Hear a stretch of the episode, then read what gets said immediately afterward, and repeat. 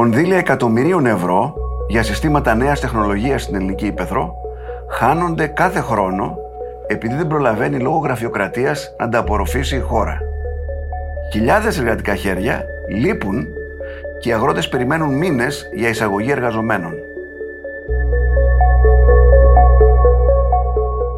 Αντίθετα από το προεκλογικό σποτ που δείχνει αγρότες σε απόγνωση, όποιος πραγματικά αντιμετωπίζει με σοβαρότητα την αγροτική παραγωγή μπορεί να ζήσει πολύ καλά.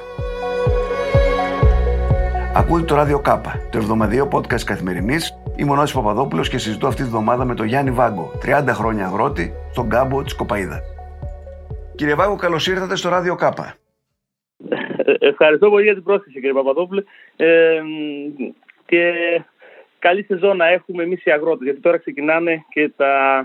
οι αγροτικές εργασίες, τέλος πάντων, ουσιαστικά. Α, μάλιστα. Είναι πολύ ε, σημαντικό. Είδα ένα προεκλογικό σποτ, δεν έχει σημασία από ποιο κόμμα κυκλοφόρησε, που δείχνει τους αγρότες έτσι στα, πώς να το πω, στα πρόθυρα απόγνωσης. Να μην μπορούν να πουλήσουν τα προϊόντα τους, να είναι απελπισμένοι, να σκέφτονται ακόμα και να εγκαταλείψουν τη γη τους. Ε, είναι κοντά στην πραγματικότητα αυτή η εικόνα ή όχι; Κοιτάξτε να δείτε. Οι πραγματικοί αγρότες, αυτοί που θέλουν να ασχοληθούν με τη γη τους, αυτοί που θέλουν να ζήσουν τα σπίτια τους, αυτοί που θέλουν να μείνουν στα χωριά τους, αυτό που θέλουν και αυτό που ζητάνε είναι να υπάρχουν κάποια έργα υποδομή. Η εικόνα αυτή τη στιγμή της αγροτιάς, της πραγματικής αγροτιάς, είναι ακριβό κόστος παραγωγής, ακριβά προϊόντα, απλά με πολύ ελλειπή μέσα. Γιατί εννοώ, τι θα ήθελε ένας αγρότης, γιατί υπάρχει μεγάλη ζήτηση, κύριε Παπαδόπουλο, αυτή τη στιγμή που μιλάμε. Σήμερα που μιλάμε, δηλαδή την άνοιξη του 23, υπάρχει πολύ μεγάλη ζήτηση για προϊόντα, για ποιοτικά προϊόντα. Ειδικά από τον τουρισμό, δηλαδή ειδικά από το φαγητό. Που αυτό όμως έρχεται και σε μια αλυσίδα. Δηλαδή θέλουν το κρέας οι ξένοι, οι Έλληνες, το καλό κρέας, αλλά θέλουν και τις καλές ζωοτροφές για να βγει αυτό το καλό κρέας. Ζήτηση υπάρχει. Η πραγματική εικόνα του Έλληνα παραγωγού είναι ότι ναι, μεν πάει καλά, αλλά θα μπορούσε να πάει πάρα πολύ καλύτερα. Ναι. Όσοι θέλουν να φύγουν, πάντα θα υπάρχουν και αυτοί που θέλουν να φύγουν. Όσοι θα μείνουν, όσοι θέλουν και πιστεύουν σε αυτή τη δουλειά, γιατί αυτή η δουλειά έχει φοβερή εξέλιξη. Πολύ μεγάλη εξέλιξη. Ε, μπορούν να κάνουν θαύματα. Αρκεί να υπάρχει μια συνοχή στην κοινωνία και μια συνοχή με, τα, με οποιοδήποτε κυβέρνηση. ναι, εντάξει, να τα πάρουμε ένα-ένα για να καταλάβουμε. Θέλω να πω, άρα μου λέτε εσείς ότι αν ένας αγρότης πραγματικά ε, θέλει να παράγει καλό προϊόν, και ενδιαφέρεται να μείνει στην, στα χωράφια του, ε, μπορεί να ζήσει καλά. Πολύ καλά. Ναι. Ένα έχω, έχω να, να σας δώσω να καταλάβετε. Ότι όταν έχει φτάσει ένα μεροκάματο αγροτικό που θα δώσουμε σε, σε κάποιον εργάτη ναι. 50 ευρώ, ο παραγωγός κερδίζει κάτι παραπάνω κύριε Παπαδόπουλο. Ε, βέβαια. Ο πραγματικός παραγωγός, αυτός που έχει επενδύσει στη δουλειά του και με χρόνο και με πείσμα αλλά και τι οικονομίε μιας ζωής. Ναι. Αυτός που θέλει να μείνει στη δουλειά του όταν δίνει 50 ευρώ στον εργάτη, καταλαβαίνετε ότι του μένουν κάποια χρήματα. Προφανώς, γιατί δεν θα δίνει τα 50. Αλλά κόσμο βρίσκεται όμως. Δεν είμαστε, ναι. δεν είμαστε ε, πριν 7, 8, 9 χρόνια, 10 χρόνια στα χρόνια της κρίσης που ο καθένας κοίταγε μόνο πώς θα ζήσει. Ναι. Τώρα ε, ο, ο πραγματικός αγρότης θέλει και να επενδύσει απάνω στη δουλειά του. Ναι. Ε, κόσμο βρίσκεται να έρθουν να, να, να δουλέψει στα χωράφια, γιατί θυμάμαι ότι αυτό ήταν ένα μεγάλο πρόβλημα πάντα. Ίσως, ίσως το μεγαλύτερο αυτή τη στιγμή που μιλάμε. Δεν υπάρχει κύριε Παπαδόπουλο. Κανένα, κανένας εργάτης. Οι Αλβανοί εργάτες, τέλος πάντων οι Βαλκάνοι εργάτες, φύγανε και πήγανε στη Βόρεια Ευρώπη που είναι καλύτερα τα μεροκάματα. Εμείς εδώ επενδύουμε σε ανθρώπους που είναι από την Ασία και από την Αφρική να καταλάβω γιατί φύγανε, δηλαδή, γιατί φύγανε από εδώ οι Βαλκάνοι και γιατί τα μεροκάματα είναι μεγαλύτερα στην. Ε, στην... Ε, γιατί υπάρχει πιο μεγάλη ίσως ανάπτυξη σε κάποια. Δηλαδή, ε, όταν εμείς δίνουμε 50 ευρώ μεροκάματο, ίσως ο Βαλκάνιος εργάτης να βρίσκει 80 και 100 στη Βόρεια Ευρώπη. Μάλιστα. Αυτοί είναι οι άνθρωποι κοιτάνε που υπάρχει περισσότερο χρήμα και πιο καλύτερη ποιότητα ζωής για τα παιδιά τους. Ναι. Άρα λοιπόν εμείς παίρνουμε ε, από το Πακιστάν, φαντάζομαι, και από άλλες χώρες που έχω δει. και από την Αίγυπτο. Ναι. Και πώς γίνεται αυτό, δηλαδή πώς γίνεται; Είναι, κοιτάξτε να δείτε, πρέπει να εφαρμοστεί και ο νόμος. Έχουμε πολύ μεγάλη ζήτηση από χέρια. Να καταλάβετε ότι εδώ δίπλα στην Άμφισα ξεκίνησαν να μαζεύουν ελιές από τον Σεπτέμβριο-Οκτώβριο μήνα και τελειώσανε τον Απρίλιο γιατί δεν υπήρχαν χέρια. Ε, έρχονται τώρα εδώ να βγάλουμε να, τα τριφύλια, να τα φορτώσουν. Δεν υπάρχουν χέρια καθόλου. Το μεγαλύτερο πρόβλημα αυτή τη στιγμή, εάν θέλετε να σας πω στην αγροτική οικονομία, είναι τα εργατικά χέρια και ενώ μπορούμε να λύσουμε το πρόβλημα της ενέργειας που είναι πάρα πολύ υψηλό, δεν γίνεται να λυθεί με τις αγκυλώσεις που έχει το κράτος. Μάλιστα. Και, τους, και τα χέρια αυτά τα βρίσκεται με, ας πούμε, με, με μαζικές ε, συμφωνίες. Πώς γίνεται; Ε, εμείς ζητήσαμε από την κυβέρνηση να, να ο κάθε Γιάννης Βάγκος να ζητά κάποιον συγκεκριμένο άνθρωπο από την Ινδία, από το Πακιστάν, από την Αίγυπτο, όταν θα έρθει εδώ, θα ξέρουμε πού θα μένει, θα ξέρουμε ότι θα είναι ασφαλισμένος, θα είναι υπεύθυνος ο κύριος Βάγκος για οτιδήποτε κάνει αυτός ο άνθρωπος, θα καθίσει 9 μήνες, θα ξαναφύγει και θα ξαναρθεί μετά από τρεις. Δηλαδή να δουλεύει 9, να φεύγει 3. Να πηγαίνει στην οικογένειά του. Δηλαδή με νόμους. Δεν θέλουν ναι. δηλαδή μπάτε σκύλ και αλέστε. Με, με ανθρώπινες συνθήκες ή όπως ήταν, έβλεπα και στα κεράσια που μαζεύαν τις φράουλες; Θα περάσει, θα περάσει η επιτροπή, που, που, υπάρχει επιτροπή που θα βλέπει που θα μένουν αυτοί οι άνθρωποι σε ανθρώπινες συνθήκες, με το οκτάωρό τους. Η ελεύθερη οικονομία σε βγάζει έξω, κύριε Παπαδόπουλο. Με την, τώρα που δεν βρίσκουμε χέρια, να ξέρετε ότι ο κάθε εργάτης κοιτάει το καλύτερο. Μην νομίζετε ότι και οι εργάτες είναι όπως ήταν πριν κάποια χρόνια. Τώρα κοιτάνε πού θα μείνουν καλύτερα. Θέλουν να φέρουν και τις οικογένειές τους εδώ. Θέλουν να, να, να έχουν μια καλύτερη ποιότητα ζωής. Εμείς τι ζητάμε, αυτά τα χέρια να μας τα λύσει το κράτος με πιο γρήγορες υπηρεσίες. Δηλαδή να ζητάμε από τον Νεοδελχή να μας απαντάνε αμέσως, όχι μετά από 16 μήνες.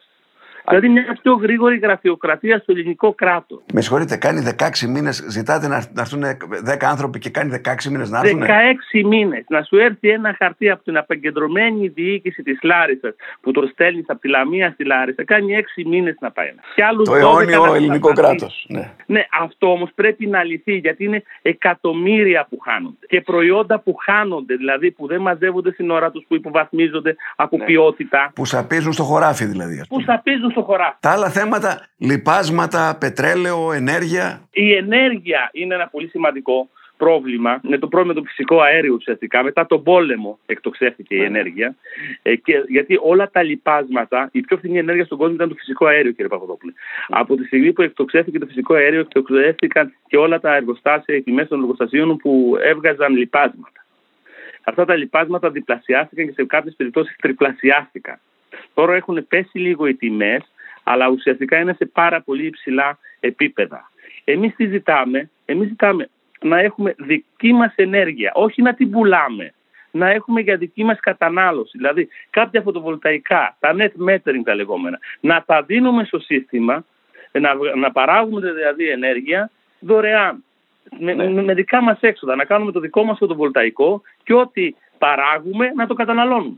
Λογικό το ακούω αυτό δεν θέλουμε κάτι άλλο. Δηλαδή, γιατί να βαρύνουμε το σύστημα. Και, και τι λέει, τι, η κυβέρνηση τι λέει από την άλλη πλευρά; Δεν υπάρχει δίκτυο δίκτυο. Γιατί όταν άνοιξε η, η φωτοβολταϊκή ενέργεια, η ηλιακή ενέργεια, δεν υπήρχε το δίκτυο έτσι ώστε να μπορεί να απορροφήσει όλη αυτή την ενέργεια, κύριε Παπαδόπουλο. Μας έπιασε και λίγο απροετοίμαστου αυτή είναι η εξέλιξη. Αυτό που δίνουν τώρα που φωτοβολταϊκά με μπαταρίες, σας βολεύουν εσά ή όχι; Μπαταρίες, απλά κοιτάξτε, είναι πολύ ακριβές αυτή τη στιγμή οι μπαταρίες, έτσι ώστε να αποθηκεύσεις ενέργεια και να μπορέσεις να δουλέψεις σε ένα μοτέρ το καλοκαίρι που το χρειάζεται. Αλλά κατάλαβα ότι μέχρι 90% θα επιδοτείτε ή όχι.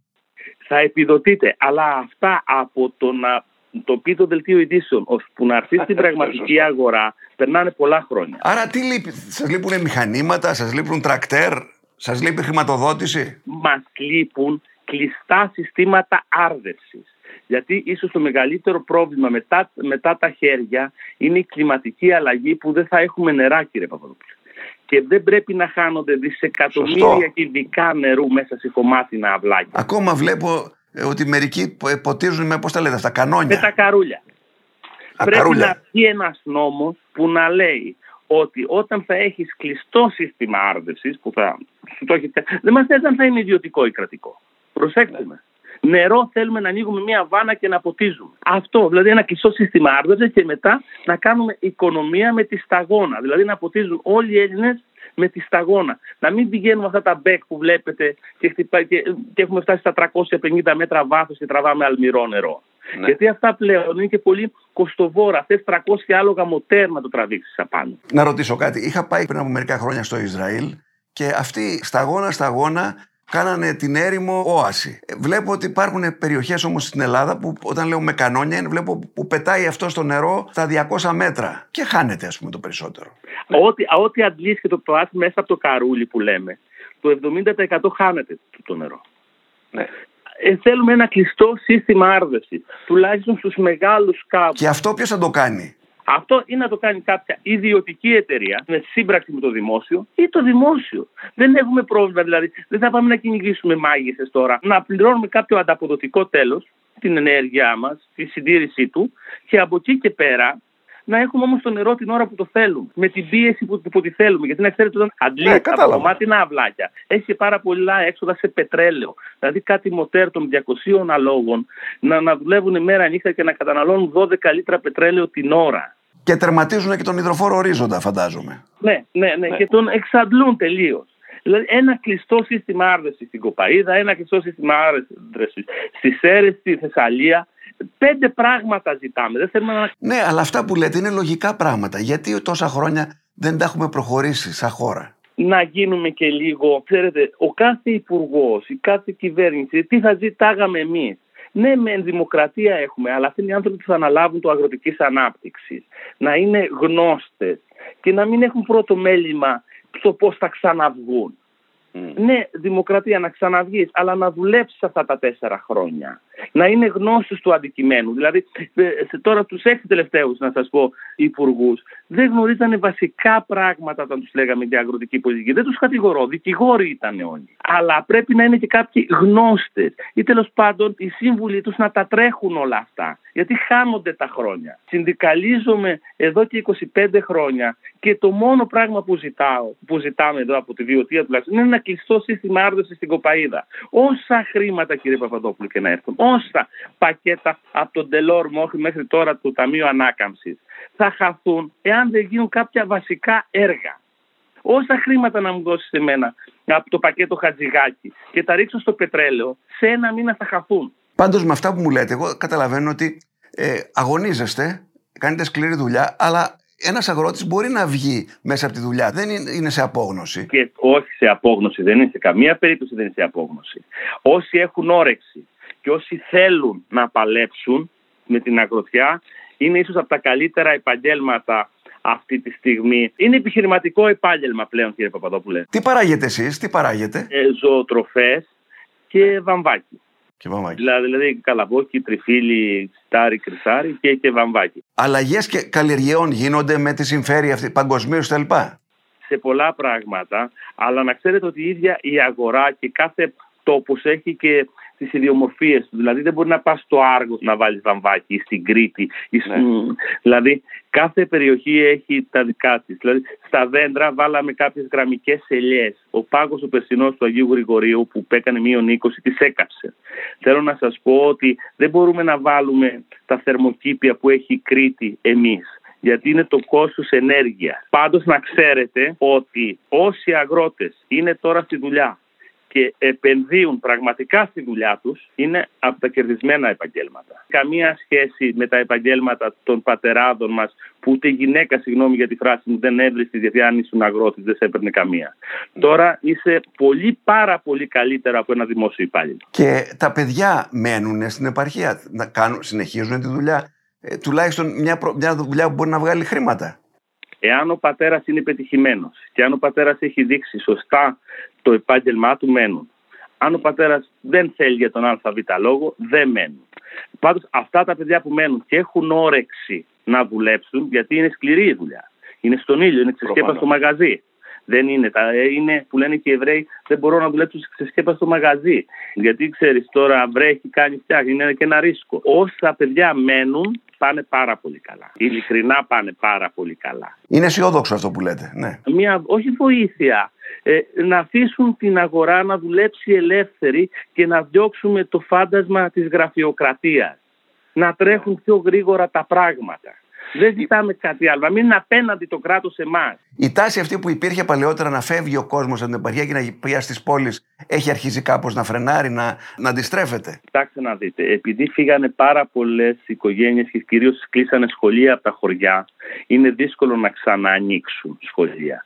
Έχουν έρθει στις επαρχιακές πόλεις τη κομοπόλει λίγο μεγαλύτερες. Έχουν φύγει από τα χωριά για τα αγγλικά των παιδιών, για τα φροντιστήρια, για μια άλλη ποιότητα ζωής. Αλλά τώρα ξαναγυρνάνε πίσω και τα καλλιεργούν. Η βάση τους μπορεί να είναι στη λιβαδιά, αλλά τα χωράφια μπορεί να είναι 20 και 30 χιλιόμετρα πιο μακριά και να τα δουλεύουν. Εμείς τι ζητάμε; Εντάξει, δεν μπορούμε να ξαναγυρίσουμε στη δεκαετία του 70. Έχουν, έχουν λυθεί οι αποστάσεις τώρα. Είναι και πιο καινούργιοι δρόμοι και πιο καινούργια αυτοκίνητα. Εμείς αυτό που ζητάμε είναι όποιος μένει στο χωριό όμως να έχει και μια μεγαλύτερη ενίσχυση από αυτό που μένει στην πόλη. Δηλαδή να είναι λίγο πιο κερδισμένος αυτός που φυλάει θερμοπύλες στο κάτω-κάτω της γραφής. Έτσι είναι. Για να μην ρημάξουν και τα χωριά Να μην ρημάξουν. Δηλαδή δεν μπορούν ένα χωριό που πριν 20 χρόνια είχε 300 άτομα τώρα να έχει 5 και να είναι έρημα σε αυτούς που κυνηγάνε το μέταλλο και καταλάβατε. Εμείς ζητάμε με λίγα λόγια αυτά τα τρία πράγματα, τα εργατικά χέρια, τα κλειστά συστήματα άρδευσης και μια πρόσβαση στην ενέργεια. Και αν γίνεται να λυθεί όχι σε εμάς, σε οποιονδήποτε επιχειρηματία. Οι κυβερνήσεις τα ακούνε αυτά. Θέλω να πω, η κυβέρνηση σας άκουσε, σας είπε ότι θα σας στηρίξω. Τι λέει η κυβέρνηση; Κοιτάξτε να δείτε, από το ΦΑ μέχρι στο να σου δώσει λύση είναι πολύ μακριά. Γίνονται προσπάθειες, δεν μπορώ να πω ότι δεν γίνονται προσπάθειες. Το ζητούμενο είναι ότι περνάνε πολύ γρήγορα τα χρόνια και θέλουμε έναν άνθρωπο που να σπάσει αυγά στο κάτω-κάτω της γραφής. Να έρθει κάποιος και να πει: Ό,τι και να γίνει, εγώ αυτά τα 8 χρόνια που θα είμαι πάνω θα φτιάξω δύο έργα δεν θα κυνηγήσω φαντάσματα. Δύο έργα. Ένα και ένα δύο. Δεν μπορείς να κάνεις τα πάντα σε 8 χρόνια ή σε 4 ή σε. Δύο πράγματα να κάνει στον αγροτικό τομέα. Σε τρεις μεγάλους κάμπους, κλειστά συστήματα άρρωσης και αν μπορούμε να, να τα βάλουμε με τη γραφειοκρατία, κύριε Παπαδόπουλο. Τώρα ακούω ότι υπάρχουν νέες τεχνολογίες. Τώρα είναι λίγο παραμύθια αυτά. Ε, δεν είναι καθόλου. Α, είναι. Δουλεύουν δηλαδή. Θέλω να πω τώρα, διάβαζα μια ελληνική εταιρεία η οποία έφτιαξε μια εφεύρεση ένα ηλεκτρονικό μάτι που μπαίνει πάνω στο τρακτέρ και διαβάζει το χωράφι και επιλέγει πόσο θα σπείρει, πόσο λίπασμα θα ρίξει. Και ξαφνικά η πιο μεγάλη εταιρεία παραγωγής τρακτέρ σκέφτεται αυτό το πράγμα να το βάλει πάνω στην παραγωγή. Την αγόρασε. Είναι δύο κύριοι ναι. από τη Μαγνησία 30χρονοι που την κάνανε αυτή την πατέντα, έγινε παγκόσμια πατέντα. Ναι. Η μεγαλύτερη εταιρεία στον κόσμο από τρακτέρ την αγόρασε 30 εκατομμύρια ευρώ. Ναι. Την έβαλε και κάνει θαύματα, κύριε Παπαδοπούλε.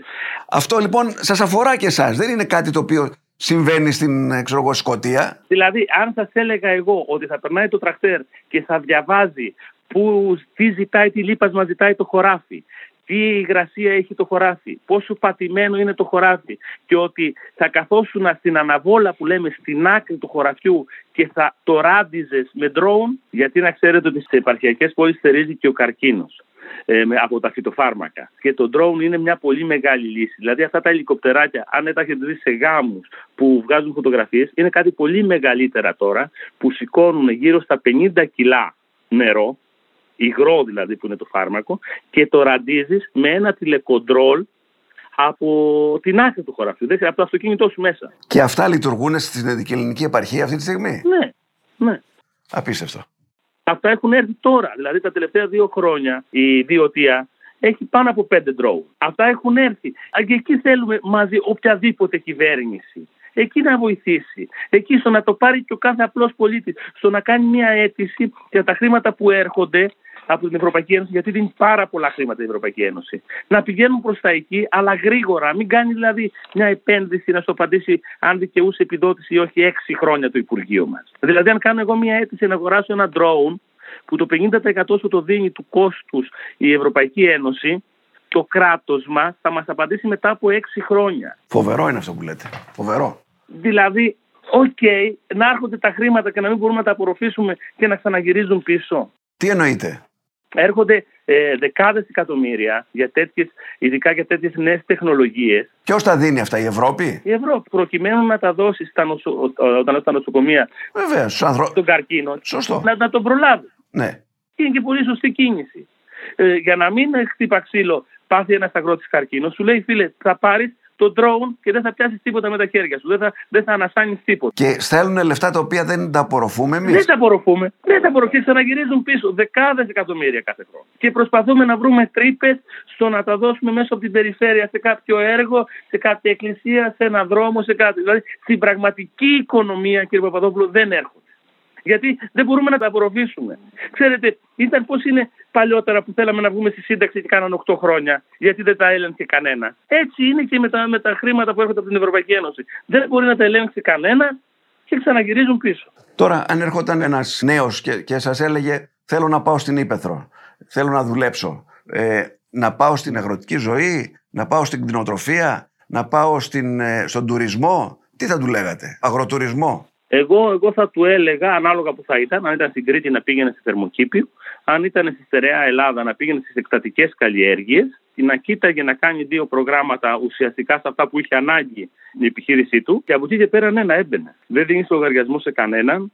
Είναι μια δουλειά πολύ καλή έξω στη φύση ψυχοθεραπεία και από εκεί και πέρα αν, εάν με μια σωστή διαχείριση μπορείς να ζήσεις να είσαι ο άρχοντας του χωριού και της πόλης πλέον. Γιατί και τα προϊόντα και, και τα αγροτικά προϊόντα και τα κτηνοτροφικά προϊόντα έχουμε τεράστιες εισαγωγές. Δηλαδή θα μπορούσαμε η Ελλάδα ό,τι φτιάχνει να τα πουλάει εδώ και στο εξωτερικό. Έτσι ακριβώς. Και όχι μόνο αυτό, πρέπει να αλλάξουμε λίγο και τον τρόπο. Δεν μην θέλουν οι νέοι μας να γίνουν στρατιωτικοί ή δημόσιοι υπάλληλοι. Να καταφέρουμε να γίνουν επιχειρηματίες. Και ο αγρότης πλέον είναι επιχειρηματίας. Αλλά όταν ένας νέος αγρότης στην επένδυσή του κάνει έξι χρόνια να το απαντήσει το κράτος, ε, έμεσα τον διώχνεις. Αυτοί όμως που το πάλεψαν με πείσμα είναι πάρα πολύ καλύτερα από οποιονδήποτε δημόσιο υπάλληλο και χωρίς δική τους γη. Γιατί θα πει κάποιος ότι δεν έχω χωράφια.